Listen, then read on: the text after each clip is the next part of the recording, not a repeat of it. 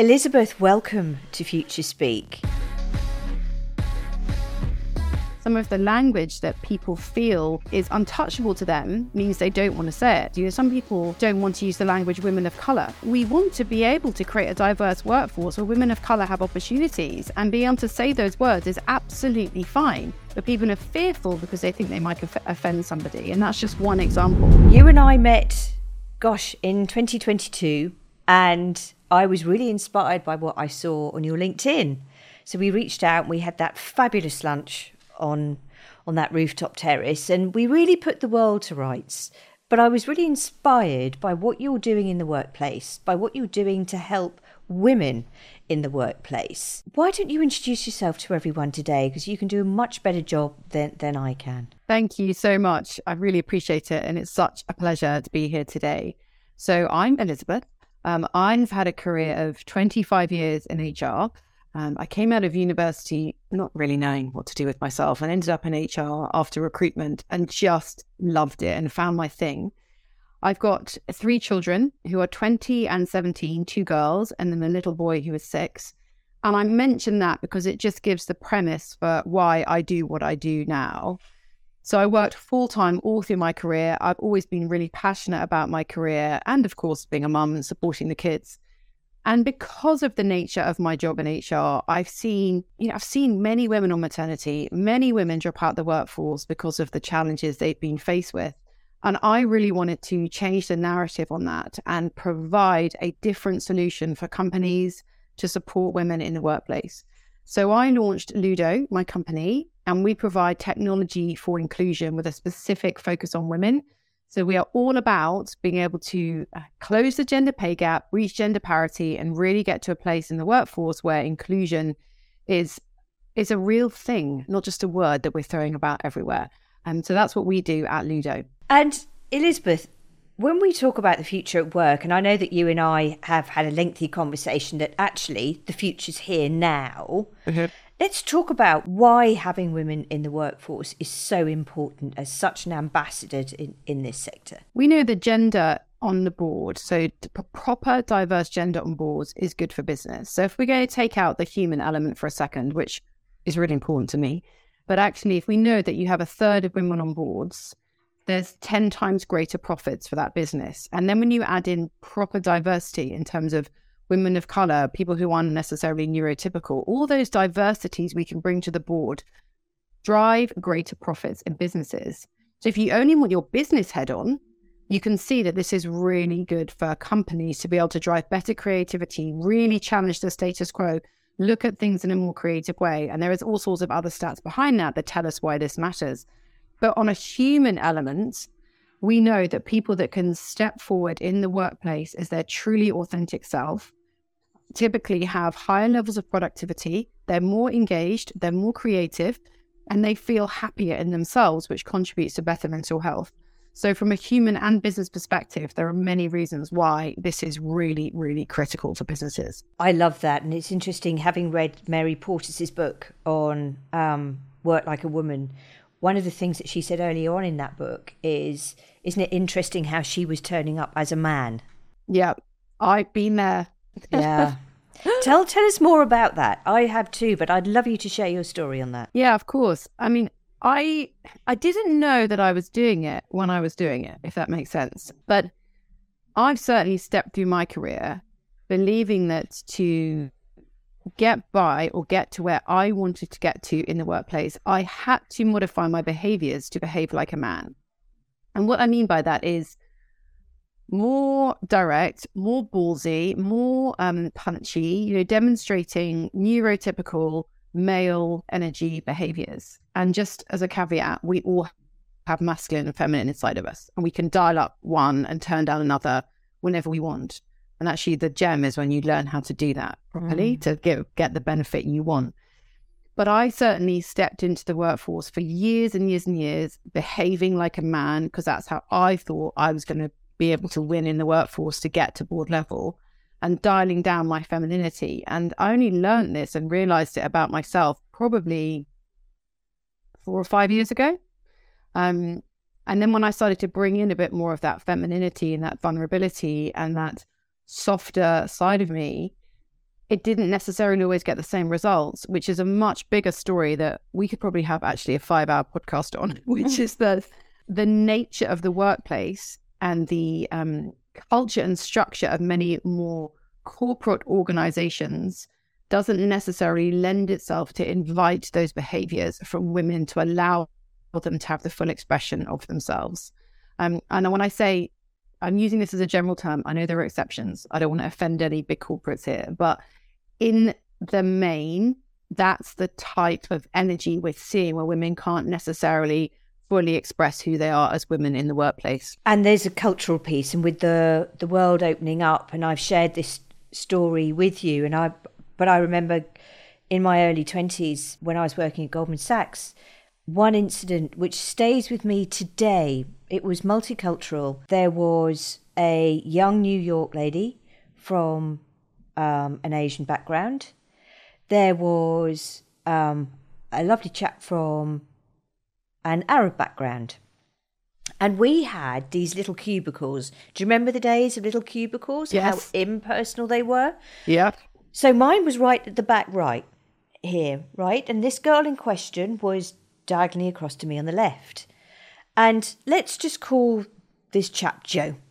Joe was walking down down our little little walkway, and we'll call the lady Joanna. And Joanna went went to go out, and Joe stepped aside to let her out first.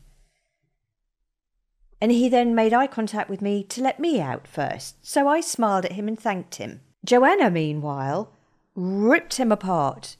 Are you doing that because I'm, I'm a woman? How dare you? Uh, there were lots of expletives and everything else along the way, but she was utterly furious. Now, this poor guy couldn't win because, on the one hand, I, as a woman and with my background and upbringing, I wanted that respect as a woman.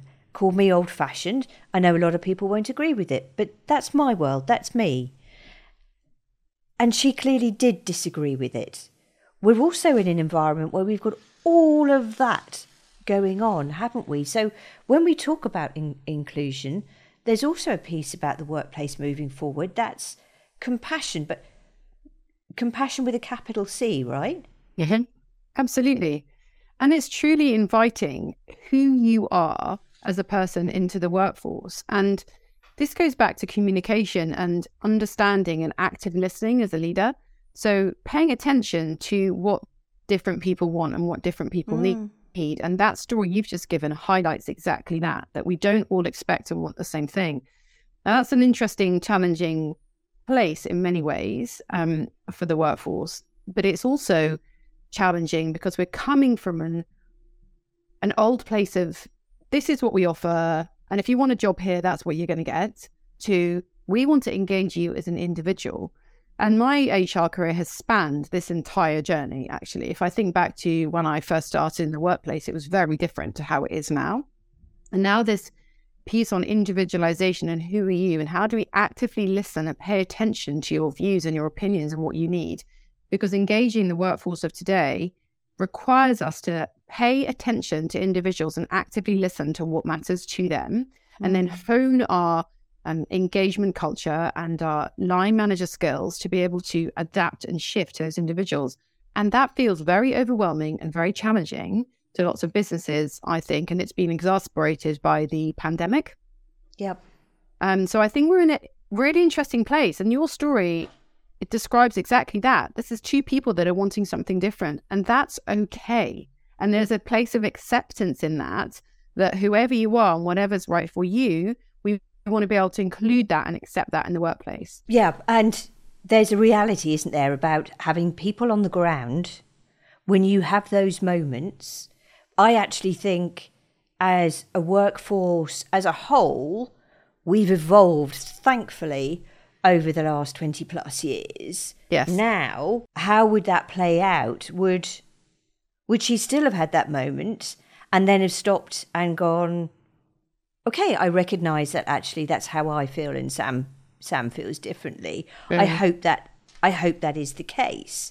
And in many instances, when I look back to twenty years ago, and I'm sure you're the same, no one was talking about say, menopause in the workplace, and I know all the great work no. you're doing around that. And thank God. What do you see changing around that over the, the, the, coming couple of years? There was a really big stat printed by uh, Bloomberg from a research piece of research that was done.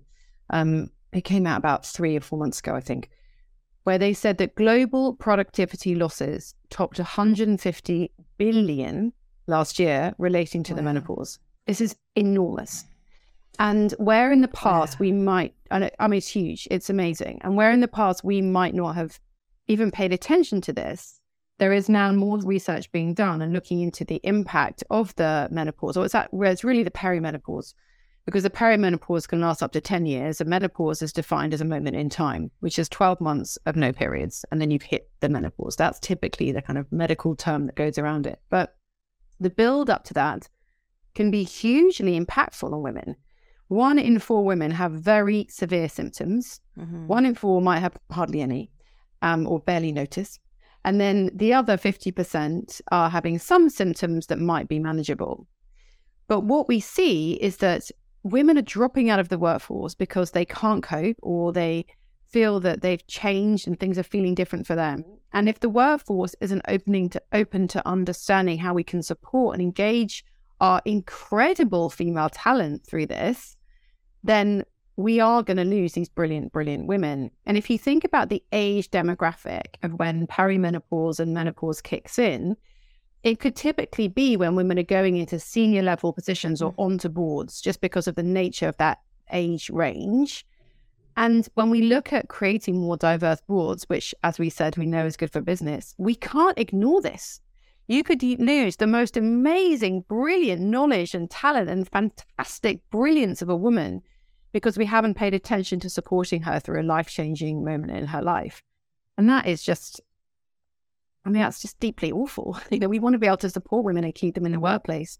Um, so I'm really happy that the spotlight is being shined on menopause and that we are adding it into our inclusion agenda of saying, whoever you are, whatever you're going through, you matter here. You know, your knowledge, your brilliance, your skills matter here in this organization. And that's what prompted us at Ludo to launch that as our second module because we know it matters and it really makes a difference. Let's talk more about this this module and and the difference it's it's having because you are really taking the workforce by storm in this regard because you've got such a first-hand experience with it and because of the roles you, that you've had over the years as, as a senior HR leader. What impact are you seeing? Let's let's talk about it. We launched our menopause module just under a month ago, so we're fresh and new in this space. But our first module was on maternity. But in the build up to gaining our content and getting it launched, we spoke to our clients and, we spoke to businesses about what they need. And one of the um, the real biggies here is that there is still shame in many ways, or embarrassment, or um, fear, where women don't want to come forward and won't necessarily come and say, I'm going through the perimenopause, you know, I'm going towards menopause and I'm really struggling. Um, they're unlikely to come and tell you that. So what we wanted to do was create a resource, signposting, advice, and help inside our inside our tech, where employees can action it and have a look at it without having to tell their employer. So the employer is able to give this resource and support through Ludo to employees who can look at it, read it, digest, support, there's line manager advice. So for line managers, being able to help a member of their team who might be struggling. Also, you might be a man in the company whose mm. productivity has dropped enormously because your wife's you know, your wife at home is struggling with the menopause and you want to help her. So she's not employed by the company, but it doesn't matter. We're helping him help her. So it's a much bigger kind of wider resource for employees. Um, and so we wanted to be able to create this help without anybody having to tell their company if they don't want to because many women won't. And we're still a long way off mm. that transparency. So for us, and we're seeing, you know, from the clients that have started using it, people clicking into that content and reading it, we can see that there are people looking at that content and what they're reading. So we know people want that advice. The other reason for us and why we launched it is that some companies will say, well, we have an EAP scheme. Mm-hmm. Now, what we know about EAP schemes is they typically and I say typically, there are exceptions, they typically kick in at crisis point. And what I mean by that is when an employee might typically contact an EAP scheme, things have become too much. and they need help and they want to be able to get some help from that. What I want to achieve at Ludo is that we step in before it gets too much. You know, we're mm. there as a I'm curious. You know, I think I'm experiencing symptoms of the perimenopause. There are 48 um, symptoms of the menopause. I thought there was about four.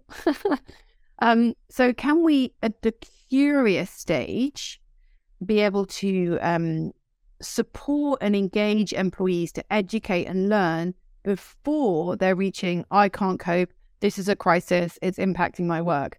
Um, and that's what we're really achieving um, through what we're doing is giving the early stage content before it gets to crisis point and people can't cope. And that's exactly what women, those around them who are supporting them in the workplace need. And it's interesting what I typically find when I look at my client base is they are all in exceptionally powerful women. They are all, I would say, proud, right? Because they're independent, they are feisty, they are not afraid to say how they feel and be controversial. And I don't mean rude, you just say it how it is. They're comfortable. And yet, I still regularly have some of my clients that will say, "But Sam, I'm just stuck. I I, I don't know how to. I, I don't know how to. I don't know how to think. I don't know why I'm feeling like this this week. I'm frustrated." Yeah. But I'm sleeping well, I'm eating well, I'm exercising, and then the tears come through sheer frustration. Yeah. And at that point, I will often say to them, have you been to the doctors just to get yourself checked out to see if you you're perimenopausal? Yeah. And it's almost as if the penny drops and they hadn't realized that but you know the sweats the everything i've been through and and still do on occasion although i'm at the other end. But it's an awful thing to see happen. No i agree. It's really tough. And it's interesting you mention you know hot sweats. I'm because I now work in the space, I'm very open about it. I'm certainly perimenopausal, but I have never had a hot flush in my life. And I had a preconceived belief that hot flushes were the the golden indicator that you were in this stage of life. And many women don't have them. And there are 48 symptoms. And it was only through building this part of my company and speaking to our incredible experts in the space that I learned there can be many other things going on. For example, headaches. I've never been a headache person in my whole life. And now I get the odd one.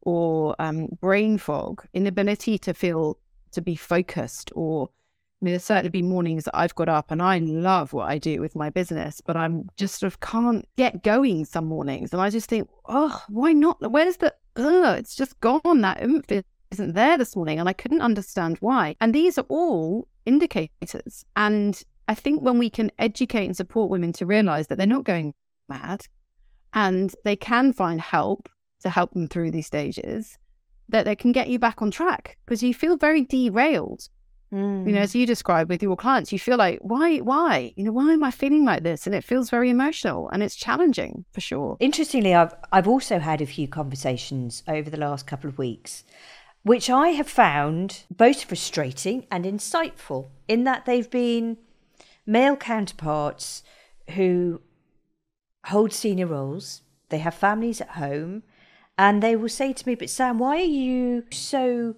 intent on talking about things like menopause in the workplace when you're talking about the future of work? Why is it so relevant? My reply to all of them is always we've got a more diverse workforce. We're talking about inclusion in the workforce. We now are working across much more multiple borders, which means we've got a greater incidence of working multiculturally. We're all going to yeah. handle this differently. And that's why I think it's important and organizations like you know yourselves at the forefront to create that inclusion. Are you coming up against that curiosity? I'm going to put that nicely. No i'm definitely coming up against that curiosity and and that's a good thing to see. Yeah. and i think that you know i suppose it's back to what we were saying before of whoever you are whatever you're going through you're welcome here. Yeah that's a truly a, a, true big vision of inclusion in the workforce is that you are, you know, you are welcome here and we value you. Um, the other thing is we now have five generations in the workforce. Mm. So we've got a much broader span of requirements, expectations, and needs um, for our workforce. And being able to educate everybody at every level allows us to learn from one another. And that's a really positive thing. It really is.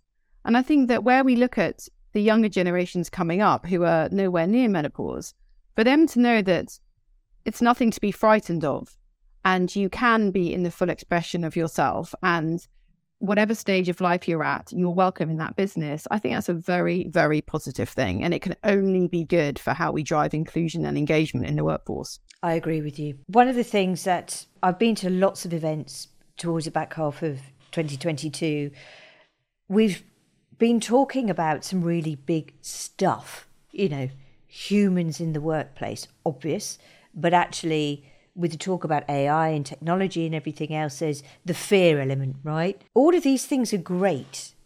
But if you've got a business owner who's listening things today saying, I get it, I've got the reality here, you know, the vision here, but my reality is here.